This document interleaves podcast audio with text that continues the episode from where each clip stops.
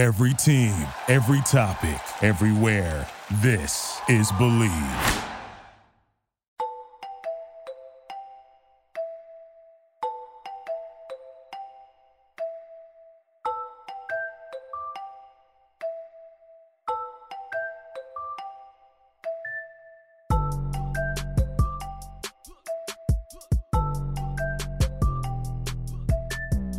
What's going on, guys? It's your boy Anthony alongside the best Big Three account in the universe, Big Three News, aka Will, back with another edition of the Fourth Man.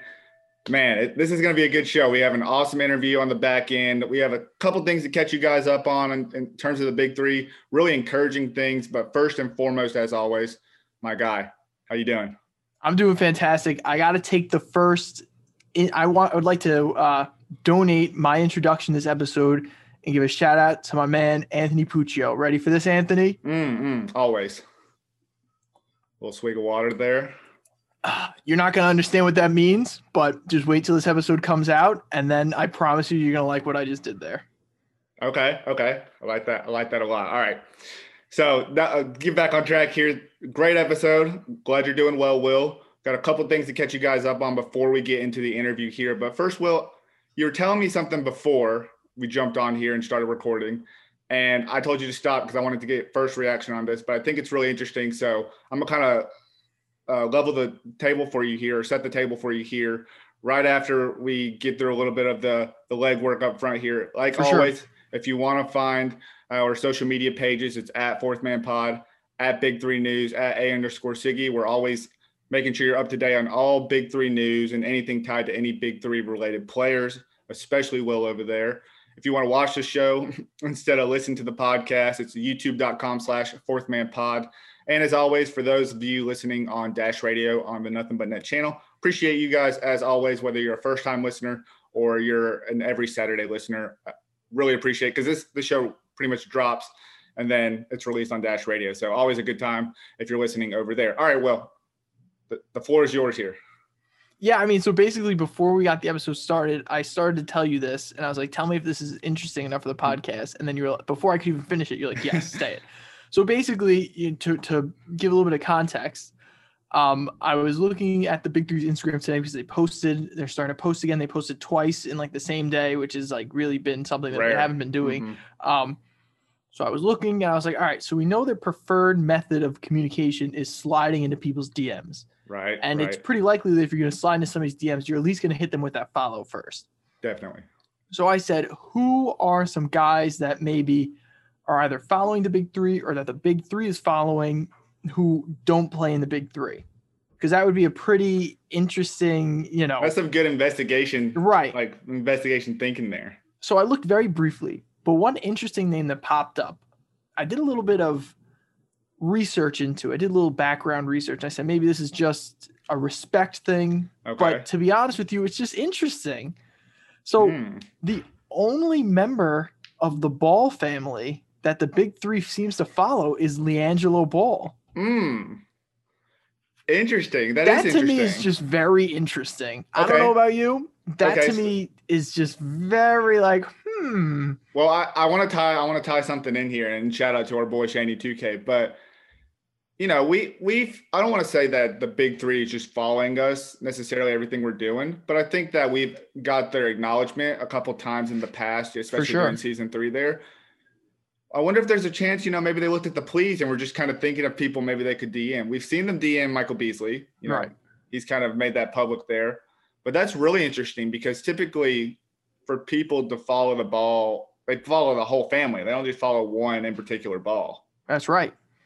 You know, so I, I don't know because you would think, all right, maybe you're following Lonzo, LaMelo, Gelo, and then LaVar, like because they're just you know mm-hmm. basketball Tied figureheads. The they're they're right exactly, but to only be following LiAngelo. Mm. To me, is now I looked at LiAngelo does not follow the big three back. That would have been like, you know what I mean, craziness. Oh, yeah. Oh, yeah. But you know, I don't know. Is it likely that the big three follows Gelo, shoots him a DM, and they're like, "Hey, like if you're interested in playing, here's how you try out. Here's how you sign up." I mean, I think it's a good idea on their part because we know what kind of publicity the Ball family can create, especially right. LaVar for his sons. We we see what he's done for Lonzo and LaMelo, but even uh, Gelo there as well. And I think something too that's interesting is we have to think about Gelo's career right now, right? So like UCLA didn't go as planned. He played with his brother in Lithuania, and then the most that we've heard from him really is getting maybe getting an opportunity to, to play in the G League for the OKC Blue, and he never got that chance because that was right before um, everything with COVID hit, and then 2019 they shut down the G League. So it's been a while. So at this point, are you looking at every option? Um, you know, from his perspective, maybe not. Maybe you know, it seems like LaVar could be that type of person that's solely focused on getting his all three of his sons in the NBA and wouldn't consider anything else. But then, then on the flip side, you know, like he he started a league like the JBA league in order for his sons to get more run-ins with some right. like legit athletes and stuff. So like, I don't know. I I would I would hope that Gelo would consider that. But that's some interesting, good investigating skills there. Good. Thank you. Thank you. Good stuff there. So let's keep an eye on that. And you know, if you're ever interested in any kind of big three rumors, I guess we'll just check out the people they're following because that could for sure lead to something. I, I, gotta look. That was very briefly. That's like the first guy that I saw that they were following that piqued my interest. I'm sure mm-hmm. that if you keep on scrolling through, there's got to be more. Yeah, hundred percent. All right, let's catch you guys up on, on a couple of things here. Our a guy that was recently on our podcast, I should say, Michael Cooper. We told you and we talked about him being nominated to the 2021 Hall of Fame class as a potential entry recently he was just named a finalist for the 2021 class. So congrats to Coach Cooper there. We've talked about this numerous times in the past, especially over the past couple episodes. Very deserving, especially just from a, a whole resume of basketball that he provides. And just seems like the timing is right and the stars are aligning finally for him. No, absolutely. I mean, when we had Cooper on, he was just such a humble and just nice guy. Mm-hmm. And I still sort of As pinch myself. the uh, as Larry the O'Brien. But I mean, come on, if you got it, man, you gotta flex, flex, it. You know, I'd be doing the same thing. but yeah, the fact that he isn't in the Hall of Fame is kind of baffling at this point. I mean, mm-hmm. I understand that they sort of like we see it this year with Bill Russell. Bill Russell is also a finalist for the Hall of Fame, but as a coach, yeah, as not a player. Obviously, Bill Russell was in the Hall of Fame a long right. time ago. That would have been even crazier. But but honestly, Michael Cooper, just for everything that he's done for the the teams that he was a part of, he was a steady contributor on one of the more important basketball dynasties or sports dynasties you can say of all time. Definitely. And even if you take the coaching stuff out of it, I mean, I think the coaching stuff puts him over the top. But uh, even he talks about where he was with the WNBA, and he got in the beginning. I mean, I believe he said he was the first like per- retired player to coach. Yeah, and he was coaching within the first years. I mean, yeah, so he he brought legitimacy to that league. So if we're gonna give guys laurels, you know, I think we have to recognize everything that he's done for not only men's basketball but women's basketball. And he really has been at the epicenter of so many historical moments for the NBA. And that's not this isn't just some guy sitting on the bench. This is somebody who Larry Bird says the toughest guy he had to guard. I mean, this is somebody who the Magic Johnson and Kareem Abdul-Jabbar said, "Listen, like we got to get a stop here. All yeah. right, send in Michael Cooper." Exactly. You no, know, no, so uh, to me, he's a listen you look at that class and you look at the guys he's going up against, you're like, yeah. oh my gosh, like everybody there will probably make the Hall of Fame at some point. I mean, this isn't mm-hmm. like the NFL or the MLB where some people are like, ah, like normally when you're nominated, you will make it eventually. But the fact that Michael Cooper has gotten this far, I would like to see it done this year just for how long he has had to wait. So I just hope that we get to see it. And I think he's more yeah. than deserving. I agree too. And honestly, I mean, I think he's well deserving to go in with this class. As, as good as this class is, like yeah. you said. I mean, if Larry Bird, one of the you know greatest to do it, is calling somebody the best guy to ever guard me, I mean that that in itself is pretty legit. So, um, you know, congrats to Coach Cooper there, very well deserving, and hopefully he goes from finalist to Hall of Fame member there. Uh, last thing here, I, I, know we've talked about it a lot from Joe's perspective, from our pr- perspective, but the big three came out and announced today that Joe Johnson is officially returning to the big three, which we kind of already knew, but it's good to have that that clarity and um, understanding from their point as well. But I think it's even more so exciting in the fact that the big three really is coming back. Like as much as you know things are coming out, we still have a little bit of doubt in our minds. I think of of the timing, not so much of it coming about coming back, but the timing of when it will, yeah. and you know when news will drop. But honestly, this could kind of be the the very beginning of the snowball rolling down a you know a huge hill of information and news coming. Yeah, I have to agree. I mean, because Joe Johnson has said before, I mean, the TBT basically like invited him, Yeah. Like, let's do this. And he's like, I'm waiting for the big three. And the whole thing was says he's waiting, he's waiting, he's waiting. Mhm. Now he's not waiting anymore.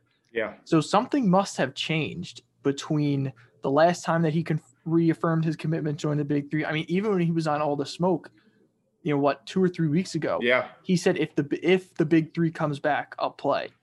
Mhm. Well, now he's playing. So that means that the big three must be coming back. yeah, So it's going to be very interesting to see. Like, you know, I think like we've said, I'm sure when they asked Joe Johnson, like, all right, are you in? I'm sure the first couple questions were, well, when is this happening? For how Mhm. long? You know, where do I have to be? And I'm sure they must have given him some form of an answer. So for him to get his commitment. yeah. you know? For them to be able to publicly announce that through their Right. social media to their hundreds of thousands of followers, I mean, definitely. Yeah, I have a feeling that this was done. I have a feeling that this was probably done a couple days ago, because You you, saw you saw Jamario Moon tweet like, and he tagged all the triplets guys, and he's like, Mhm. run it back. So I have a feeling that all of triplets will probably be back. I know that they were Mhm. all ready to play last summer, so I have a feeling that they're all ready to play again. And I'm sure news must have happened. News must have been sh- information must have been shared to them a couple days ago for Jamario Moon to make that post, and then the big Yeah. just waited a couple of days and then is now posting this about Joe Johnson. But I have a feeling that we're going to see. I mean, we've already seen Trilogy basically reaffirm that they're in. We've seen the Mhm. same thing with Killer Threes basically, and now triplets. Well, that's a, that's a good point. coming This- in. Yeah, and I think that's a good point that you made about you know Joe having questions and them being able to answer it. You know, I, I got to think that they were able to answer those because Joe's not going to be like, okay, I'm in if he doesn't know the the logistics of it and Right. everything. So that's a really good point there, and I, I really think this is the beginning of something. I, it's hard to find like where that tipping point is going to be. I feel like we've tried to indicate that two or three times here, but this really looks like it could be that tipping point because for the past few posts that the big three has even, you know, put out there, it's mostly just been about the awards that occurred in season three. Almost like like everything up to this point from a social media standpoint almost seems like it's reminding people of what happened in the last season and trying to put it at the like the forefront of their mind to make sure everyone remembers like, oh, what a great season this was and and you know, in case you know, memory serves you, you know, doesn't serve you, here's some of the things that happened back in season three. So uh, we'll see if that is a tipping point there. All I know is I'm excited to see ISO Joe back in there uh, for season four and, and defend his MVP trophy and defend honestly for triplets to defend their title. Yeah, definitely. I'm Joe Johnson was unstoppable in season three, and triplets were far and away the best team. They just had to really just go out there and earn it. So it's their championship to defend at this point, and I'm really excited. I hope that it will we will know that it is a good off season if we're going into the season and we're saying, all right, triplets have some competition. Oh yeah, definitely. And I think You know? triplets. It looks like triplets is going to run it back with everybody as long as they can. Get it looks like back. that, and I think you know we've already seen Trilogy put themselves in a position to be uh, mhm. true competitors. I just think that they need to have a very solid draft because that's Yeah. only three guys out of the six or seven that are going to see the floor every game.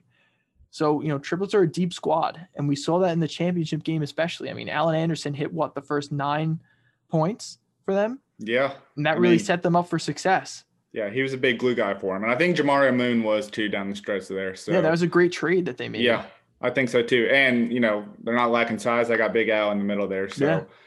that's a really team a hard team to compete with there. But I'm excited to see the competition that goes against them. Not going to get you know too too antsy here because I know it's still very early on, but definitely piqued my interest there a little bit. Well, that's going to wrap it up for the first half, guys. We appreciate everyone who tuned in. Again, we have an awesome interview on the back end here with our guy, Jeff Kee from G League TV. Pretty much the only guy highlighting and showcasing the G League in general. So, really cool conversation with him. Over 30,000 followers on Instagram and a page that continues to grow, and really good G League insight as well. So, awesome interview there. Please make sure to like, comment, subscribe, give us feedback, make sure we're doing our part and hold us accountable there. Appreciate everyone who tuned in, and let's get to Jeff Kee with G League TV. Okay, today we welcome on the founder and creator of the only page that really highlights and showcases the G League as a whole. That's G League TV founder Jeff Kee here. We appreciate your time, man, and we're really excited to talk about the G League and everything and how it interacts with the Big Three there. Absolutely, I appreciate you guys having me on.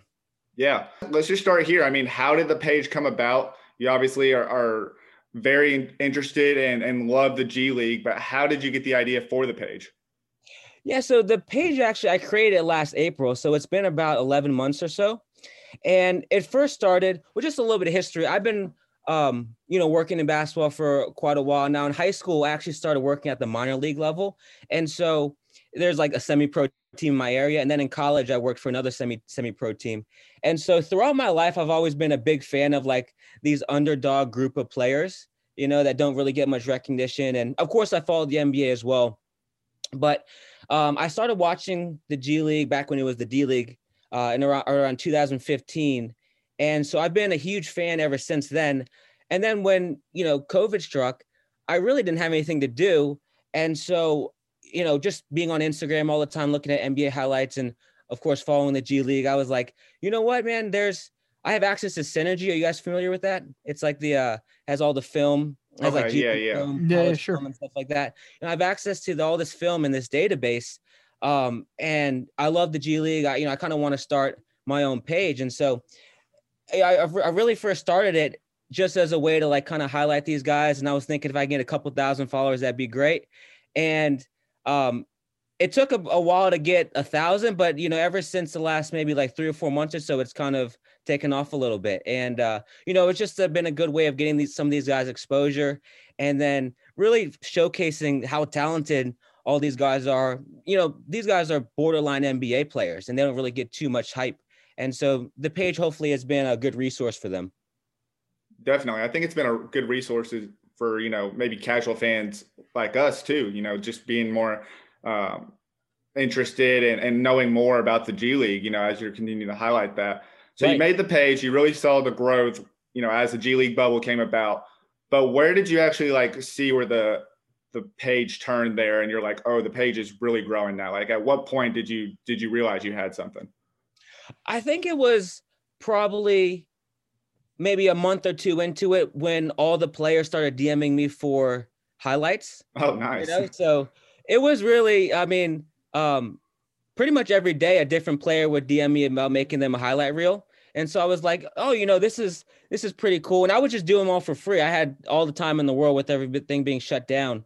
And so I was making them. And then, of course, um, the page really took off with them reposting the videos. So they'd repost it on their page or on their story and then all their friends and family or teammates and stuff like that would also repost it and especially if they were guys from different schools like the, you know if, if they played at a big school like a kentucky or like a duke or something like that it would just explode and so um by that time I kind of knew like if I continue working at this, it might catch on a little bit. And then of course when the season started and Kevin Porter announced that he was playing, and then when Lin announced that he was playing, suddenly everyone was like, I can't, you know, commenting like they can't wait to see their highlights. And thankfully for me, they had great seasons, and so it kind of skyrocketed yeah. after that.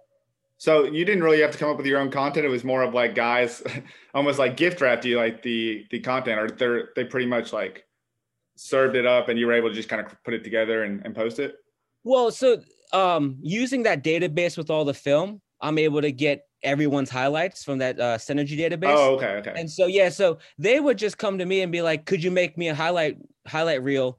And you know, sometimes I would showcase different things. Like Gary Payton, for him, you know, he's the last three years he's led the league in steals, mm-hmm. and uh, it's just an example um, I would make a video of just showcasing his skills. And I think he's also the best shot blocking guard in basketball, you know? And so I would make a video of just, you know, his chase down blocks or him just, you know, swatting people at the rim into the second row and stuff like that. So, you know, it was more about kind of being, being creative and showcasing what they're actually good at. Um, and then, you know, like I said, not everyone in the G League is the household name, right? And so, mm-hmm. you know, there's a lot of guys that are that, like I said, are specialty players, you know, and so they fill a certain role. And so my thing was like, okay, you know, the average 11 points a game or so, uh, but your your biggest thing is you're a three point shooter. You shot, you know, 42% from the three point line. So let me make a video showcasing all your threes, you know, and so hopefully through that Um, I don't know how many maybe NBA scouts are still watch it, you know, but the, I think the NBA more, more than ever is looking for specialty players like that, and so they could watch the video and be like, you know, we're looking at a three point, we're looking for like a three point specialist. Maybe this is the type of guy we need. Mm.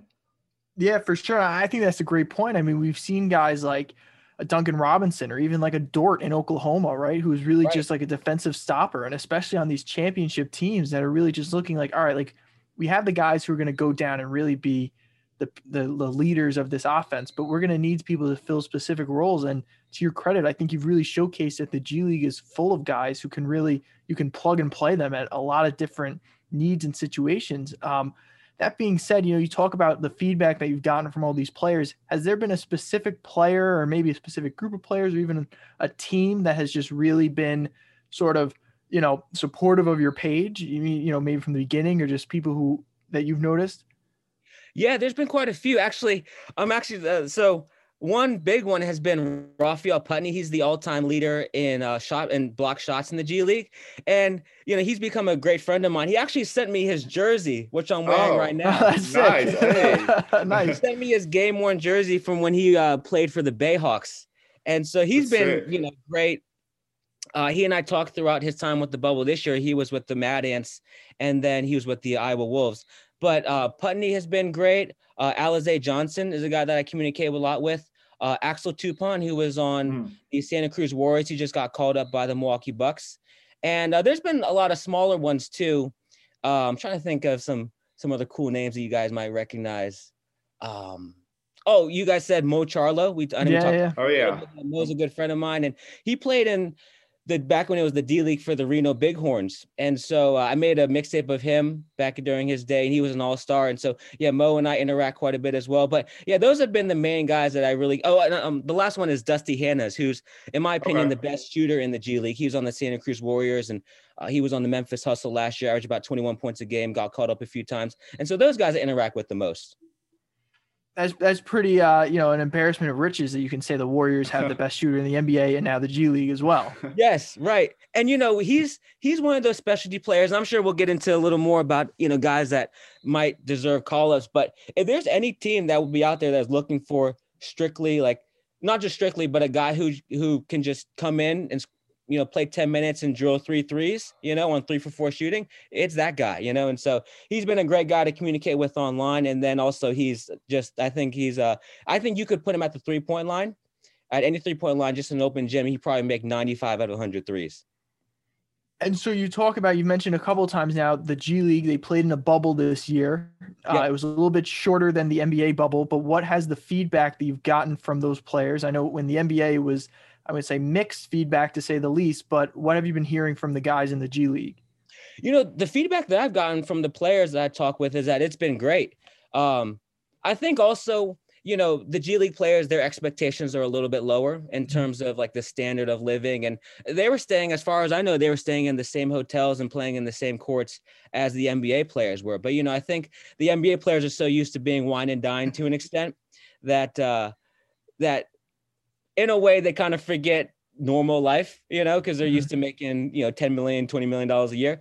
But these G League guys came there, I think, just solely looking for an opportunity, even if it was only 15 games. Now, it was the season was 15 games, and I thought that was kind of short. I really do wish it was 25 or so because there were quite a few players that I was uh, interested in looking at this year that didn't get much of an opportunity. And throughout the season, usually the season's significantly longer. So, um, throughout the course, you can kind of be like, oh, they're not playing in the beginning, but they could play if a player gets called up, whatever. But there wasn't that chance for a lot of these guys um, who were kind of like, you know, glued to the bench if the rotation was kind of deep. But everything that I heard was that, you know, these players came there just looking for an opportunity. They didn't care if, you know, they're being fed, um, if they weren't being fed gourmet meals or anything like that. They were just hungry to ball. That's dope. And I'm glad that they enjoyed that because I feel like that's an experience of in a lifetime and those guys are just appreciative of the opportunity. So it's good to Right, hear that they right. they really appreciated that. And I want to talk about some of those teams from the bubble and some of those players as well, but just from more so like a fan perspective or even your perspective. What what were your thoughts of the G League bubble? I mean, it it seems like just from your your page growth alone that the G League gained a lot of traction this year uh, just from the bubble. Yeah, absolutely. I think this season was definitely the most talent we've ever seen in the G League from top to bottom. I mean, there were there were a lot of guys on those on those teams who were maybe getting 10 points, uh, who were capable of getting 20, and there were guys who were getting 10 minutes that are capable of getting 30, you know? And just an example is that there's uh, a guy named Bryce Brown, who was one of my favorite players last year. He played for Auburn, and last year he was um, just one of the top five shooters in the G League. Averaged probably about 16 points a game for the Red Claws. And he had a game where he went 10 for 10, uh, or was 11 for 11 from the three point line in one game, 11 for 11. And so, you know, he was a guy that I was like, oh, you know, he's going to come back and have another great, uh, another great season, hopefully get called up. But he didn't really play that much this year, and that's because the rosters were just so deep. I mean, the, and so, and just terms of talent, I don't think it's ever been more talented. Um, in terms of just notoriety. Having guys like Kevin Porter was huge. Um, having you know Jeremy Lin, of course, was huge. And I really just thought that the Ignite team brought so much great exposure. And I think that the way they're handling the situ- the situation over there with developing these guys um, through you know mentorship, whether it's uh, having older veteran players on the team, allowing them to take college courses, I think it's going to be huge in a few years. It's it's big now. It's big now, but I think it's going to be even bigger in a few years. Um, but yeah, just it's been as deep as possible for these. And then also, the one thing that I love was that you never knew on a given night who was going to win, right? And so I know there's yeah. seedings and everything like that. And there's a few teams that went on some really crazy runs, like Santa Cruz. They went on a nine-game winning streak, um, won ten of their last eleven games, but they ended up losing in the uh, in the conference finals. And the team that won the championship this year was the Lakeland Magic, who were the sixth seed that lost their best player, uh, Mamadou Diakite, to the NBA. And even with that, um, he was a leading scorer and rebounder. And even with that, you know, they still found a way to win the championship. So, you know, it was one of those years where it was just so talented.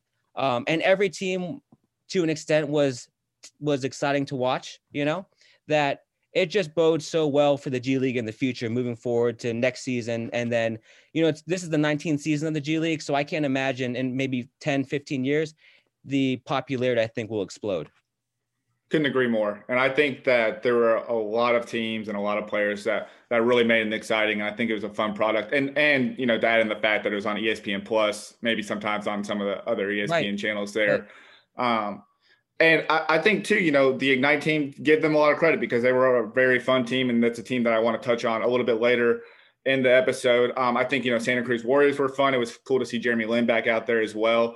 But I feel like we need to talk about the champion Lakeland Magic and even you know the Delaware Blue Coats to an extent because our guy from the Big Three, Xavier Silas, had a little bit yeah, of, definitely of implemented you know offense that he added to that team to make them so explosive and and help them get to the championship game let that championship game, what were your thoughts on it? And who are some of the players that you're kind of looking out for that maybe need a little bit more exposure after, you know, being able to go the distance and, and play at the highest stage there? Yeah, absolutely. So this whole playoffs was actually kind of weird. Like I said, you know, you never knew who was going to who was going to win on a given night, which I think is the exciting part about the G League. And they made it uh, just a one game elimination, kind of like with TBT we okay. were talking about earlier. Mm-hmm. Um, but the playoffs from top to bottom was every game was a blowout. I forgot the actual margin of victory from the first round, uh, the semifinals, and the finals, but uh, the margin of victory for the entire playoffs was over 20, you know, and so uh, the championship game itself, I was expecting a little more, you know, just because the Blue Coats, uh, you know, were stacked. They were the only team to be undefeated for a while. I think they started was a seven and zero, oh, and then they yeah. went on a four game losing streak, and then they ended up finding their footing uh, towards the end of the season again. But they were loaded from top to bottom.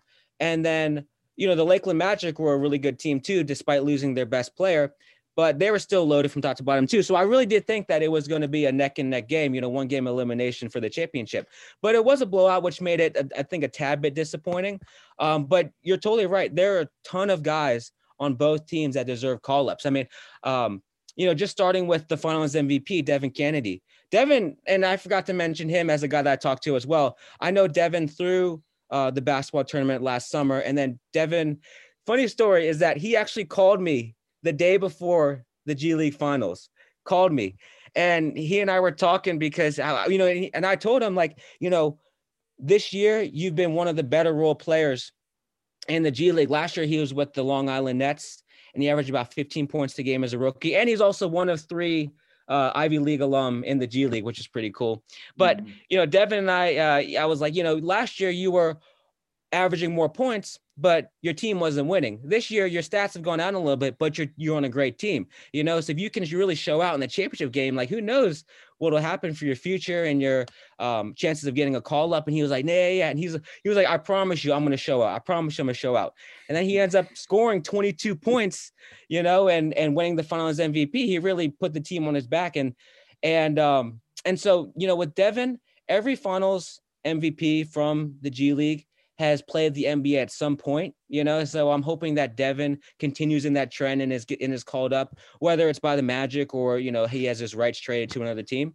Um, he's deserving of a call up. He's a guy that I think that can really come in off someone's bench for 15 minutes or so um, right now and probably get you eight or nine points, eight, nine, ten points. And so he's a guy that deserves a call up. Another guy that I love in the Lakeland Magic is Tahjere McCall, and he's a six-five swingman. He's um, a guy that doesn't get really that much exposure because his best attribute is on the defensive end, you know. But he's he led the Lakeland Magic in charges taken this year. Uh, he was one of the league leaders in charges taken. He's a guy that uh, I think could lock up, not maybe not lock up, but he could a guy that I think could play could play really good defense on even the better players in the NBA.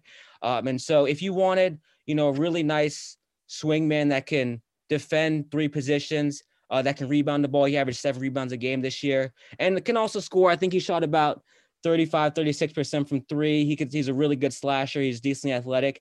He's another guy that I think deserves a call up. And then on the blue coats, uh, there's a ton of guys. Of course, you know, Paul Reed, he's with the Sixers and he was just amazing this year in his rookie season. He's probably going to get rookie of the year. Um, and so, you know, there's Paul Reed and then there's Rayjon Tucker, who was signed by the Sixers on the Exhibit 10 contract and then played this year for his second year in the G League. Last year he was he was second leading scorer in the G League.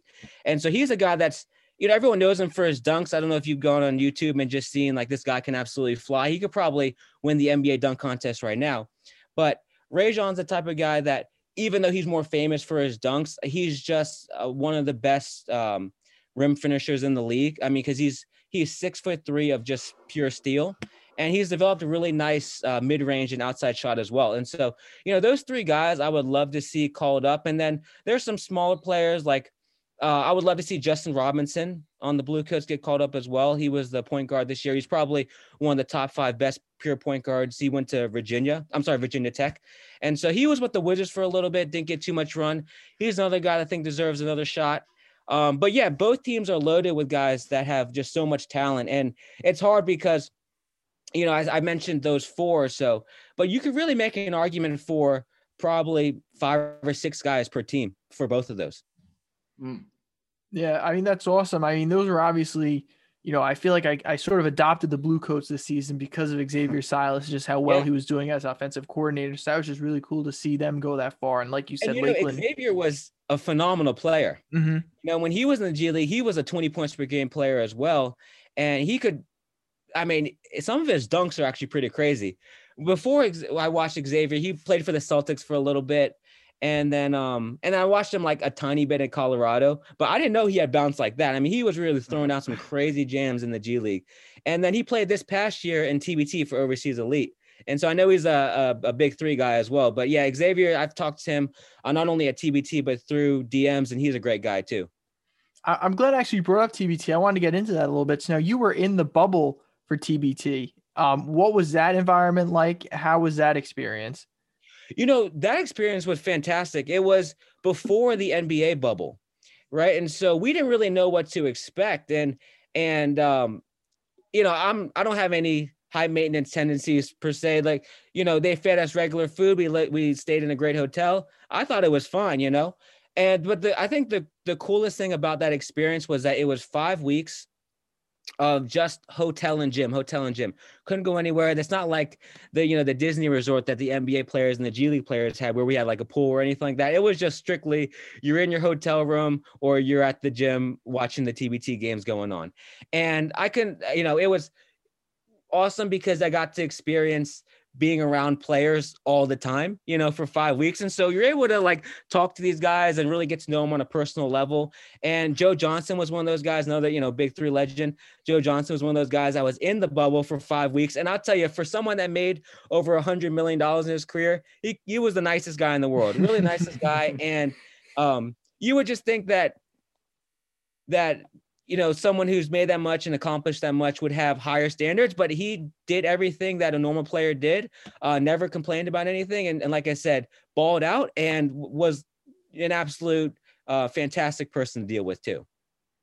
That's really cool. Yeah, that's, that's awesome. And so we've seen sort of i guess we get into the big three a little bit. We've seen it's funny the relationship that the g league and the big three had. It really started as sort of you know, if you went on a timeline, maybe the average player would go college, G League, NBA, and then finish their career in the big three. But we've really started to see the big three sort of shift towards this platform where maybe guys who would play in the G League or who had G League experience could really use the big three, sort of like a TBT or somewhere almost like overseas experience, as an opportunity to get more tape, more experience, and make it either back to the NBA or to the NBA for the first time. We've seen it with guys like Xavier Silas. We saw it last year, especially with the guy that I love, CJ Leslie on Bivouac. Right. Um, in right. your opinion, you know, who are some guys in the G League now that you saw this season that you think – you know, maybe isn't ready for that NBA call up, but could really benefit the most for maybe a summer, a quick trip in the big three? You know, that's a great question. Um, if I had to guess, they would probably have to be a veteran player, mm-hmm. you know, that maybe their chances of the NBA have dwindled and they're in their 30s or so. Um, because I, I just can just imagine the younger guys, even if they're not getting the call up now, they might go overseas and make the big bucks over there. Or, you know, unfortunately, a lot of people would think that whether it's the big three or TBT, they would be like, I don't want to risk anything, you know, in, in terms of uh, playing in it and maybe getting hurt and then ruining their chances of a summer league or a, or a training camp contract. And so I would say that one of my favorites is this guy, David Stockton, who's John Stockton's son. You know, David's been in the G League since the 2000, 14, 15 season. And his rookie year, he averaged like almost 20 and 10. But he's a guy that played a little bit for the Lakers, a little bit for, I'm sorry, a little bit for the Kings, and then a little bit for the Utah Jazz. And a guy like him who's been around the G League for, you know, maybe six years or so, um, has played overseas, but you know, has is in his in his early 30s or so. I could see him being like, you know what, man, my whole thing is I just want to take any opportunity playing basketball. And the big three has so much exposure. You know, if he balls out and, you know, he's he has unbelievable shooting range. So if he catches fire during the big three, who knows? Maybe a team calls him up for something, uh, you know, to be one of those specialty players. So David Stockton could definitely be one. Um, I would love to see my man Raphiael Putney, who's jersey I'm rocking right now. I would love to see him get, you know, a chance of playing in the league, but you know, he's probably in his early 30s. And unfortunately, the league is looking for younger players. Even though I th- still think he could compete at that level, you know, I wouldn't be surprised if Raphiael is a guy that plays in the in the uh, the big three one day. He's an amazing shot blocker. He's six ten, can run the floor like a guard. Um, unbelievable hops. Even just YouTube him, his dunk reel is insane. And so those two guys um, probably would be the best. But I would love to see David Stockton just because, you know, the mainstream fans don't really know that John Stockton has a son. And right. so it'd be really cool to, to see, you know, former NBA guys um, play against John Stockton and, and NBA fans who don't know that John Stockton has a son for them to be able to see him on that platform. Yeah, what they about, could actually um, both benefit from that, I feel like. Yeah. You know, the big three and, and David Stockton as well. Just just having that, like I guess like that that name recognition and then the big threes on the big three side. And then for David, it's like, oh, more people are tuning in the big three because of the name recognition, you know, see his right. game a little bit more. Yeah, for sure. For sure.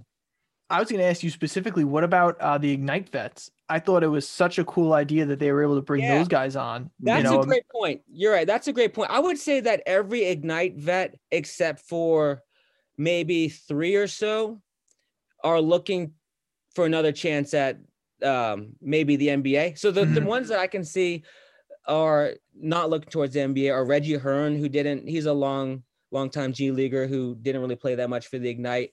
um, Bobby Brown, he'd be kind of cool to see in the G League. I'm, I'm sorry, in the uh, in the Big Three. He just has, you know, he stands five feet beyond the three point line every game and just can just cash them. and then uh, Amir Johnson, you're right. I didn't think about the the the G League Ignite vets, but those would be probably some good ones as well. So Amir Johnson would be pretty cool. I don't know if Amir Johnson's actually looking towards another stint in the NBA or if he's just playing for the love of the game, and the opportunity to mentor mentor uh, you know some players and stuff like that. But if he's not looking for another chance in the league and he's just trying to play basketball and have fun, yeah, the big three would be perfect. And so, um, yeah, I could see those guys as well take another chance. But Amir played well enough where I think he could probably come back for another G League season. You know, but he could yeah. do both, I guess. He could play in the big three in the summer and then come back to the Ignite team again too. Yeah, I mean, and, and then one, the one, one that I'm uh, missing out is Jarrett Jack. Yeah, yeah. Jack. Would love to see Jarrett Jack do that. But you know, every once in a while I see Jarrett Jack, and I know he's he's probably like 38 years old right now. Um, I always wonder, is he looking for another shot in the NBA? I don't know if it'll ever come. He's really pushing it on the age, you know, age-wise, but he really has some flashes sometimes this year. And then last year when he was with the Skyforce, that I was like, he can really still play. Like he can really go at it. And so um, yeah, if it was Jarrett Jack, you know, Amir Johnson, David Stockton, Rafael Putt. I could see any of those guys really playing in the big three. I feel like Jarrett Jack is one of those guys, especially as like a point guard, where you could just plug him in on any team and he's going to hold it down for you. Like right. how many teams this man been on? Starting guard goes down and he's the starting point guard for like 30 seasons. Like I, I know it happened from for my Nets.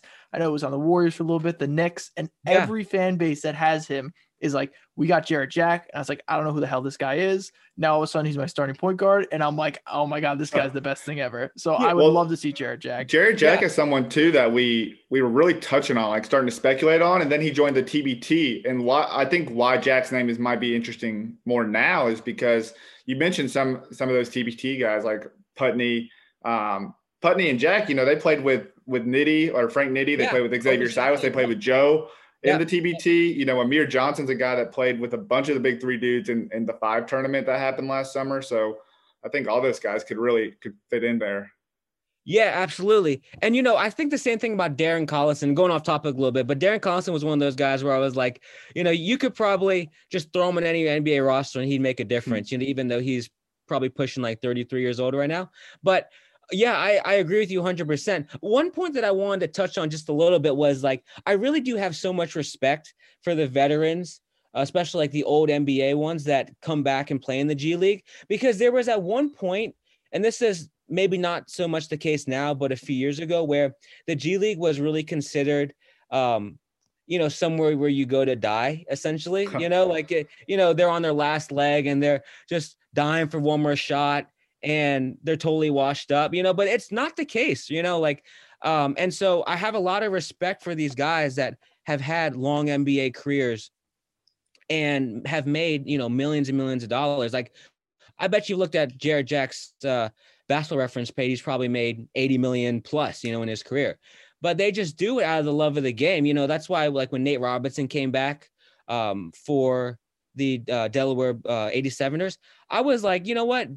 Respect to Nate. You know, when Baron Davis did the same thing with 87, I said respect to Baron because Baron doesn't need any money. You know, Nate doesn't need any money. He doesn't need to prove anything at the next level, but they just do it because they love the game and they're desperate for another shot, of course. But I think it all stems and the same thing we talked about with Joe Johnson being what 40 years old now, still playing ball.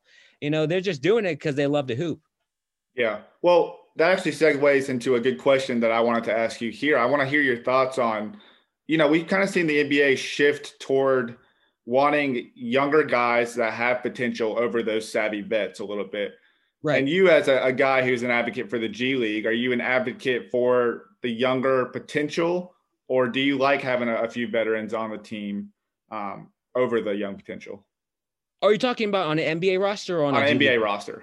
On an NBA roster, ooh, I would say if you're rebuilding, then certainly the younger guy you know, just to see what he has in the tank. And and like I said, there's just so many talented G League players that deserve a call up, and young and old. But the thing about the young guys is that the young guys, you could probably maybe wait a season or so, right, and see how they continue to play to really and really get a feel of them, um, and then call them up. But I think it just depends on what the team needs. If it's a veteran team that's competing for a championship, I can see them calling up like the older guy you know, and saying we can plug you in right now and you be ready for the moment, you know, because a lot of times you don't know what you're getting out of these young guys. They might be able to put up 25 points at the G League level, but are they mentally strong enough to be thrown in a in a you know Western Conference Finals game, you know, and score 10 points off the bench, right? So, um, I so I think a lot of times with the mentality, depending on what you need, if you want to, if you're a team that's going to make a deep playoff run, you'll go with the veteran. But if you're a young team like the Rockets, like the Rockets just called up, um, you know, Kevin Porter, of course, and then they called up KJ Martin and also Anthony Lamb. And then hopefully next one is Armoni Brooks on the on the Vipers. So they're calling up all these guys. They're just really testing them to see what they have in the tank, uh, because you know they're not going anywhere this year, and they're you know hopefully looking for the first pick. So uh, it just really depends on what the team needs at the given moment.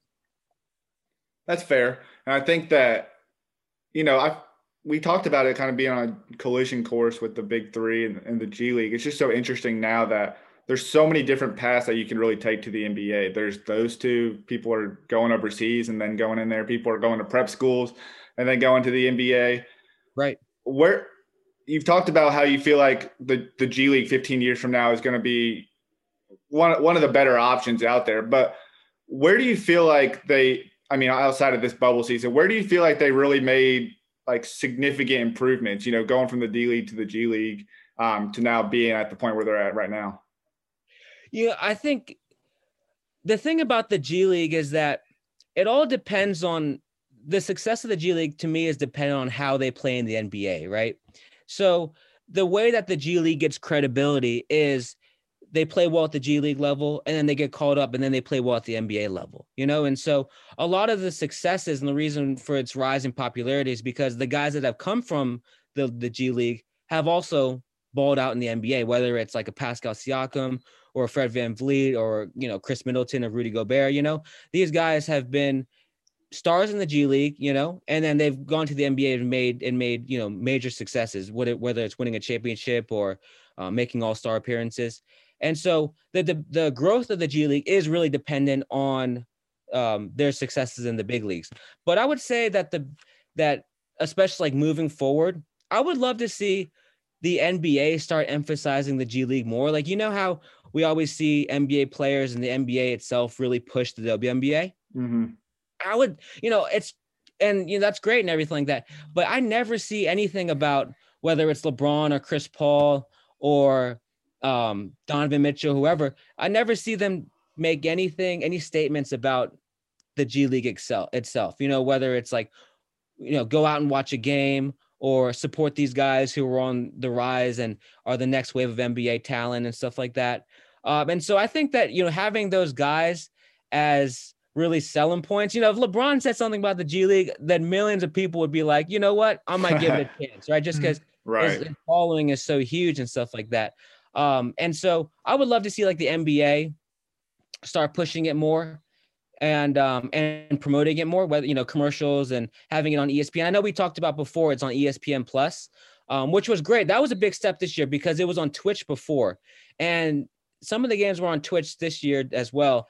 But the twitch years the twitch uh, viewing numbers in the past have always been really low because i think that people are like oh twitch like what is that? Do i have to make an account or whatever right? Yeah.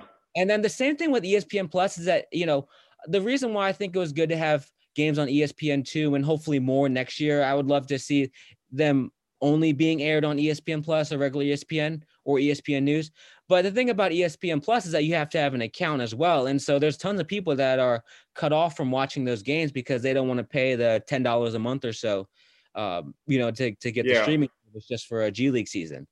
But, um, you know, hopefully they get a better TV contract. Hopefully the NBA starts to push it more. Um, in terms of like other ways that can grow is like the Ignite team, I think is the is the best way to really garner popularity just because there's a lot of hype on high school hoops and there has been for a long time, you know. So they can continue getting these, you know, top tier prospects to play for the team. It's it's going to just draw so much attention. I know like Jalen Green, um, uh, Isaiah Todd, Daishen Nix, all those guys uh, were top 20 and five star guys on rivals, right? So they're really yeah. get getting like the cream of the crop guys. And they continue to do that and also continue to get a lot of the elite overseas talent too. Like this year they had Princepal Singh who didn't really play that much, but he was um he's considered the top uh, talent over in India. And they and then they had uh, Kai Sotto, who was the top talent from the Philippines, and he didn't play at all. But they did have these guys signed. Um, and so if they continue to like mesh these, you know, younger stars into the G League, it'll start taking off um, as well. But um, uh, did I answer your question? Is that? yeah, yeah, yeah. No, definitely. I, I, wasn't sure if I was uh, answering the question correctly. But another thing is that I think the G League itself needs to do a better job of actually promoting the players that are doing well in the NBA. Just an example that I had was like Chris Boucher on the uh, Toronto Raptors. He was the G League Defensive Player of the Year and the G League MVP. It's first time that's ever been done. He averaged like 27 and 11 uh, a couple years ago with the Raptors 905.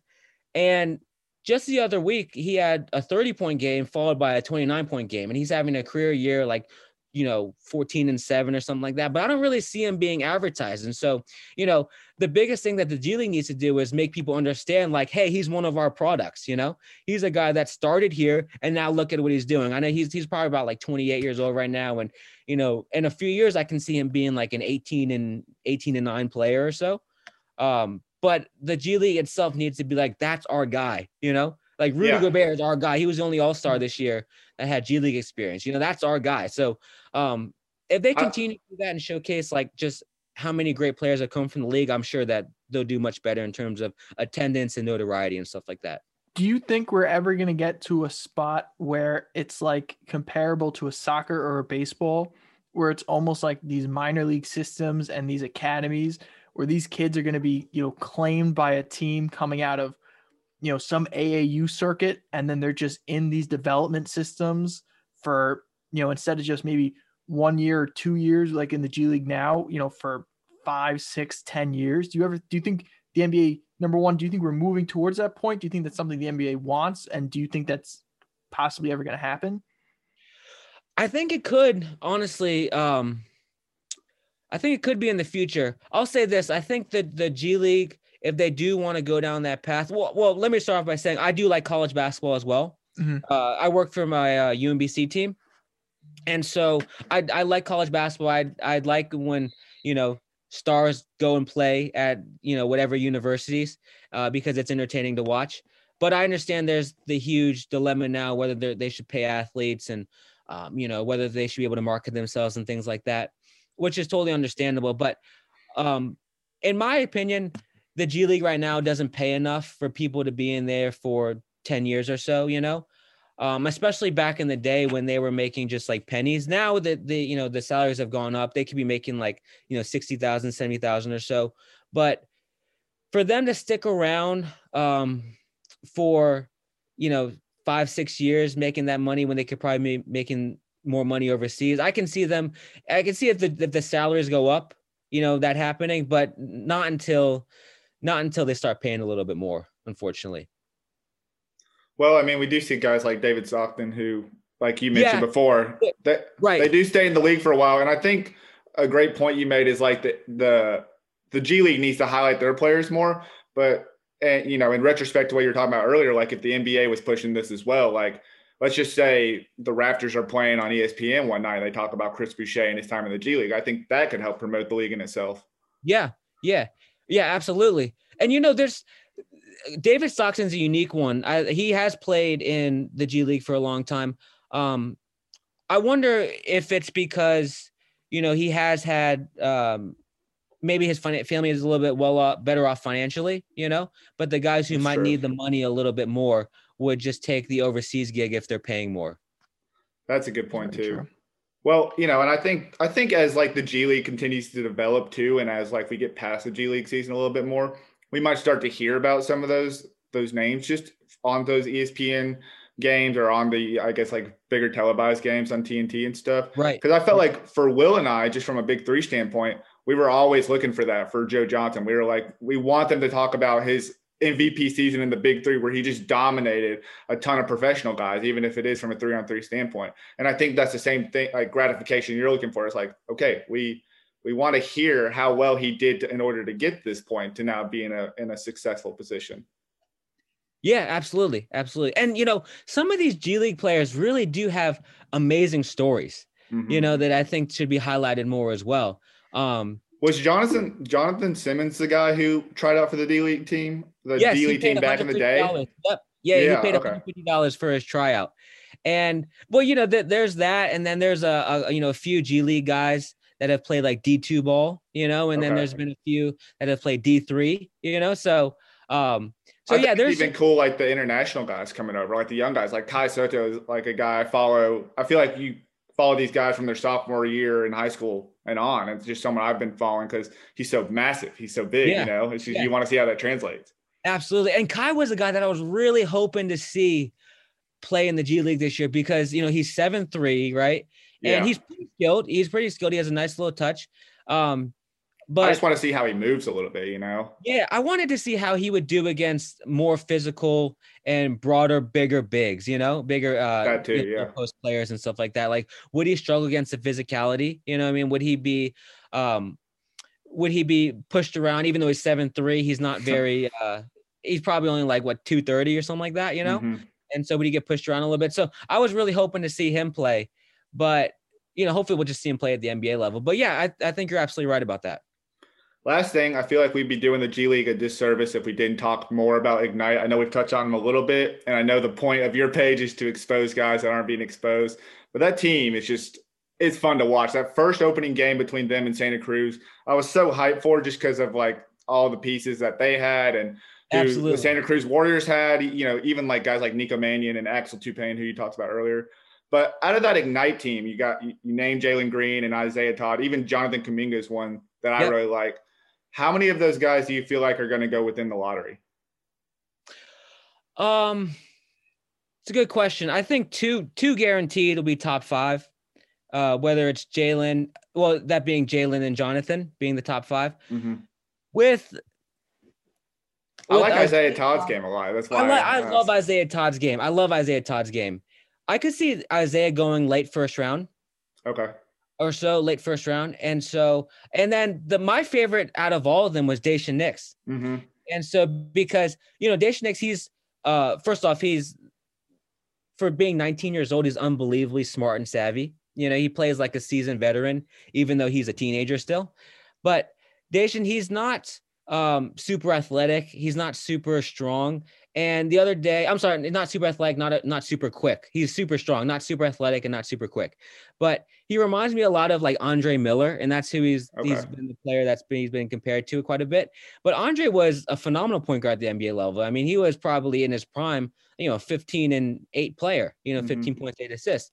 And so um but you know, part of me thinks that he could struggle against this new wave of point guards that are just unbelievably quick and athletic, you know?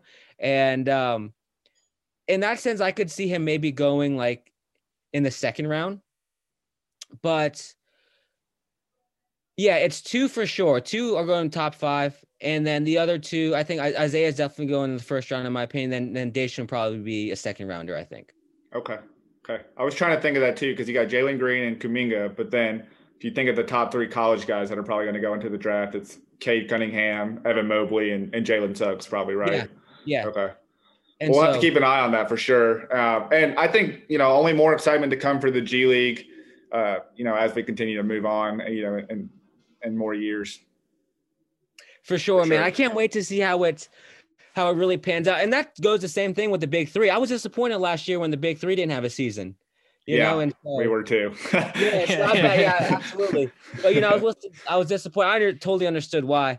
But you know, the big three is so fun for me at least because I actually kind of prefer to see these guys play at an old age than when they were young. You know, like Mhm. if someone were to be like, uh, you can watch, you know, Jermaine O'Neal as a 25 year old or Jermaine O'Neal as a 40 year old, part of me would be like, I don't know. I'm really curious to see how Jermaine O'Neal would hold up as a 40 year old, you know?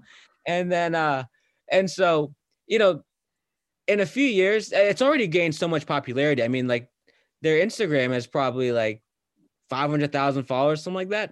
Yeah, know, it's crazy. yeah, they're up there. Yeah, yeah, it's definitely been up there. So, um, so they're only going to grow, and I think you know the as uh the G, hopefully the G League grows, and hopefully the Big Three grows, and that's good for both of us. for sure. Yeah, absolutely. Absolutely. Well, I think all these complementary too. I, I think just opening the minds of, of fans is going to be good for everybody, and having more leagues is going to help with that. So uh, hopefully, we see that growth from b- both leagues. Want to say thank you for coming on. Uh, I guess really educating us more on the G League and Yeah, look to see.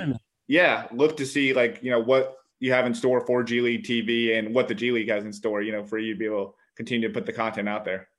Absolutely. I appreciate you guys so much. Thank you. This is my first podcast appearance. So I no really way. Yeah, first I podcast. feel honored appear- because more to come. Yeah, yeah, hopefully, hopefully. But I really appreciate you guys. Thank you guys. No, Yeah, absolutely, appreciate it. Jeff. Yeah, thank you so Yeah. much. All right, guys, that was our interview with Jeff Kee from G League TV. I'll tell you what, Anthony, that conversation went a lot of places, and we were actually able to talk with Jeff for a pretty decent amount of time after the cameras cut. Yeah. Uh, so I'm really excited just to see what Jeff has in store for us, and I'm just really excited to see, you know, the future of the G League and the future of the Big Three. Like we said a couple of times in the interview, it Same really here. does seem like we are on a collision course uh, just for those two different platforms for basketball players to make the NBA. So I'm excited to see what the future holds, and I appreciate everybody who took the time out of their day to listen to us. I appreciate everybody who's listening on Dash, listening on their preferred podcast platforms, listening, or I should say, watching us on YouTube. Thank you guys, and we will see you next week.